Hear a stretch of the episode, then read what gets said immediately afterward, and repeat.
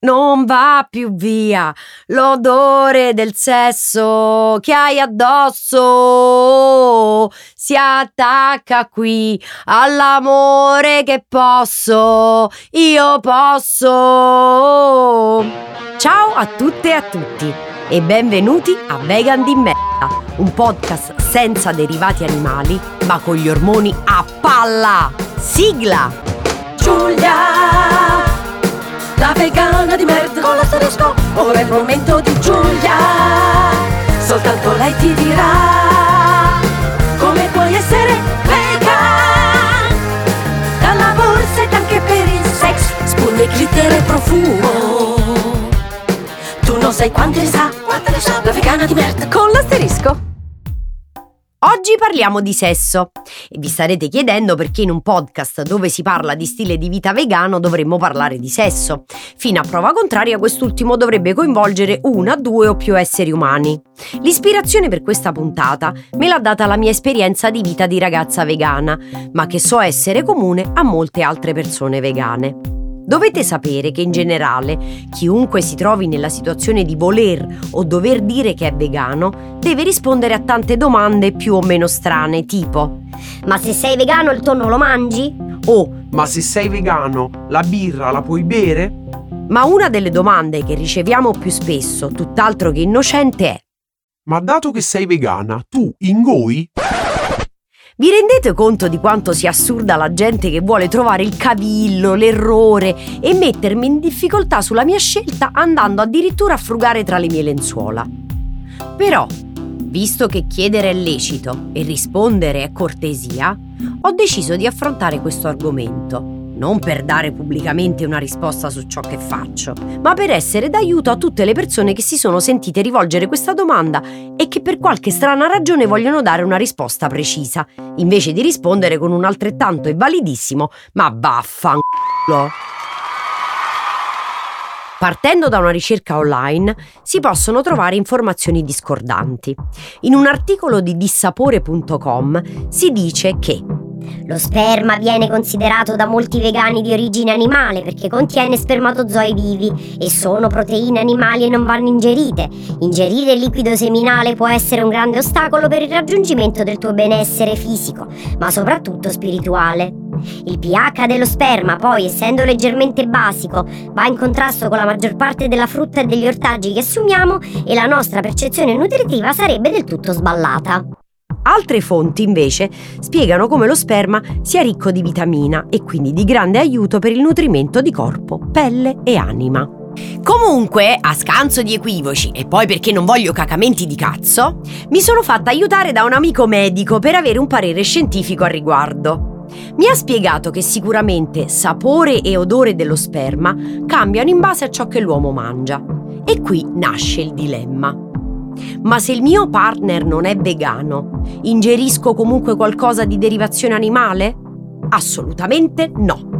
Il mio amico ha confermato che nello sperma non si trovano residui di ciò che mangiamo, perché la sua produzione non rientra nel processo digestivo.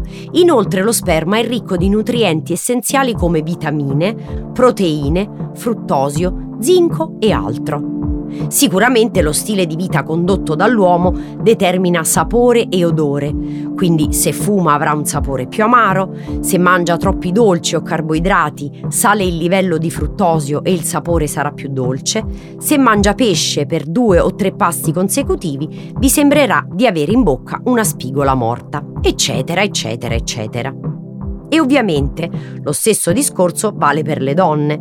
L'alimentazione cambierà il nostro sapore e odore delle parti intime.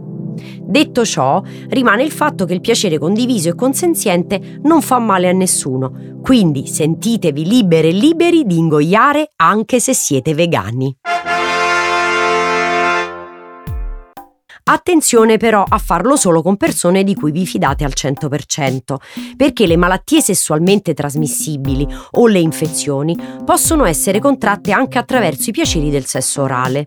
Esistono infatti molti contraccettivi vegani che potete utilizzare con persone che non conoscete, ma senza comunque privarvi del piacere. I preservativi di solito contengono caseina, una proteina del latte che rende il lattice più elastico.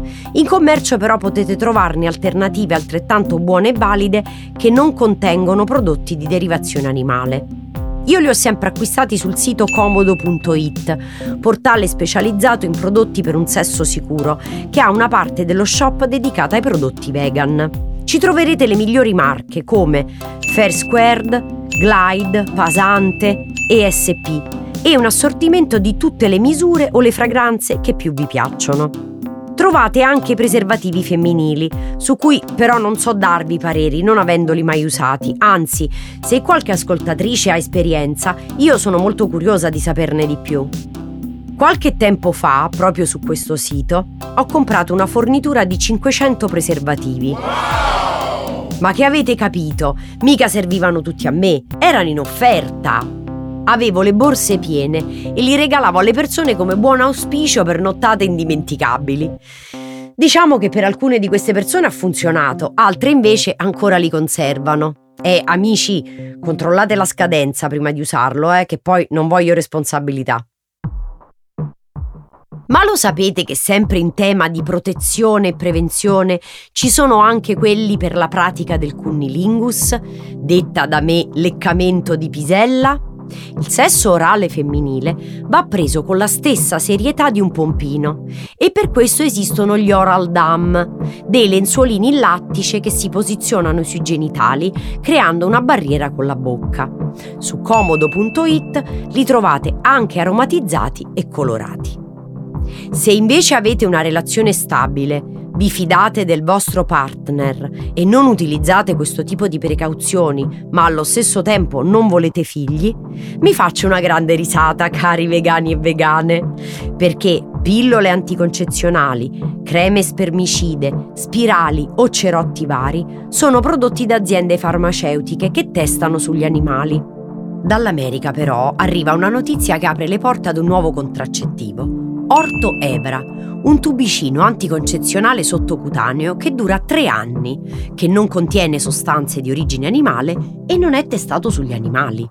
Altro metodo noto, ma non proprio sicuro al 100%, è l'Ogino-Knaus o calcolo della fertilità, che si può effettuare contando i giorni di ovulazione dopo il ciclo mestruale. Per farlo esiste anche un dispositivo elettronico che calcola i giorni fertili e quelli non fertili, mediante la misurazione della temperatura sublinguale, che vi darà risposta immediata sul suo display. Cercando online ho trovato il modello di BabyComp. Il produttore dichiara l'efficacia del prodotto al 99,3% avendo effettuato solo test clinici su soggetti volontari. Insomma, se non volete usare contraccettivi e pensate che le malattie sessualmente trasmissibili non vi toccheranno mai, a questo punto andate sul caro vecchio coito interrotto o salto della quaglia e incrociate le dita. Poi non venite a piangere da me però, eh?